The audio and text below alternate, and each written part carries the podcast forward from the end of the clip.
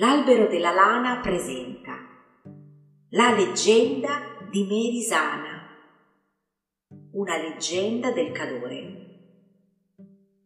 Progetto a cura del blog La zucchetta streghetta blogspot.com.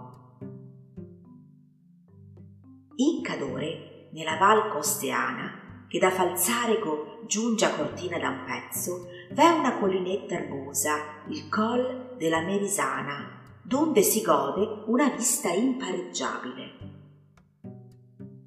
L'occhio spazia lontano sulle vette chiomate di larici e giù giù fino al torrente o Rio delle Vergini, che è stato chiamato così perché un tempo vi dimoravano le ondine. Erano ninfe leggiadre, ravvolte in diafani veli iridescenti, che a volte uscivano dall'acqua e andavano errando e danzando per i boschi, quasi lievi parvenze di sogno. La loro regina era bellissima e si chiamava Merisana. I fiori, le erbe, i rami delle piante si inchinavano al suo passare in segno di omaggio, le onde si ritraevano quando ella si accostava alla riva del fiume Ella regnava dal Monte Cristallo fino alla montagna inazzurrata dei Duranni.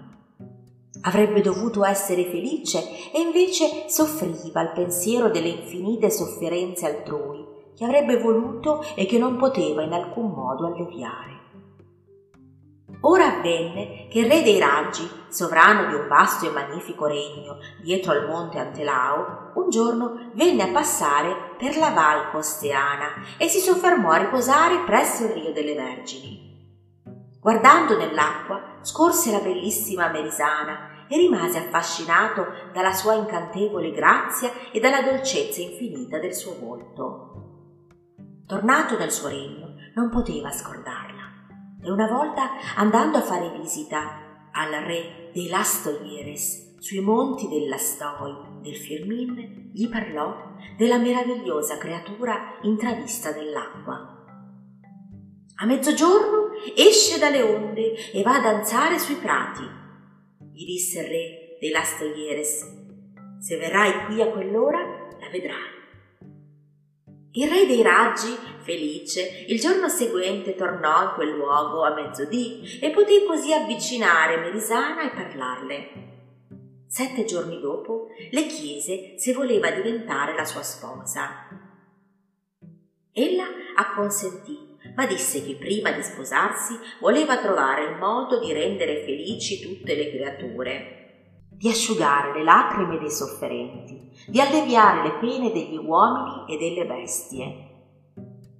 Se riuscirai ad avverare il mio sogno, sarò felice di diventare la tua sposa, concluse. Non era certo facile e il re dei raggi se ne andò molto preoccupato e pensieroso. Interrogò i suoi raggi consiglieri, ma essi gli dissero che la cosa era impossibile allora il re tornò da Merisana e la scongiurò di desistere dai suoi propositi e se non altro di chiedergli meno di quanto aveva chiesto. La regina delle ondine allora sospirò e disse Ebbene, mi accontenterò di questo. Fai in modo che tutte le creature siano felici e liete, almeno per il giorno delle nostre nozze. Ma anche questo era impossibile e il re ottenne da Merisana un'altra concessione. Ella si sarebbe accontentata che gli uomini e le bestie, gli alberi e i fiori fossero felici almeno per un'ora.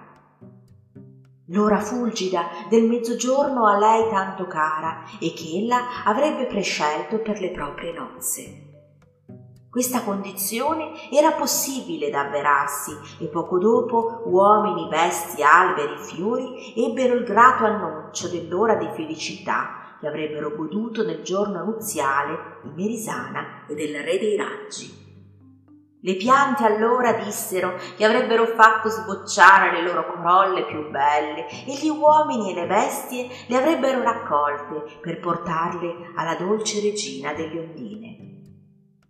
una profusione inaudita di fiori fu recata alla sposa nel giorno nuziale e le ancelle non sapevano più dove metterli. Allora due nanini, venuti dal bosco a Marida, riunirono i mazzi e con essi formarono un albero fino allora mai veduto. Il larice.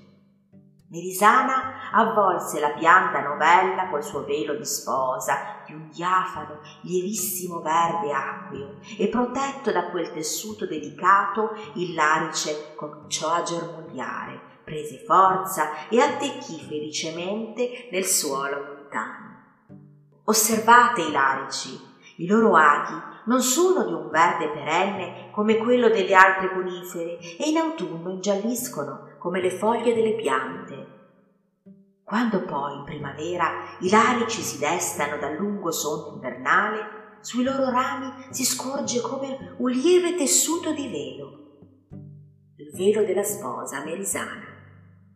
E i pastori del Cadore, che rammentano la poetica leggenda, dicono che nell'ora meridiana la natura e le creature vegetali e animali possono godere ancora un'ora di felicità se si abbandona dal sogno, con lo sguardo perduto lontano, là dove le vette delle Dolomiti levano le loro guglie e le loro cuspidi nel fulgido azzurro del cielo.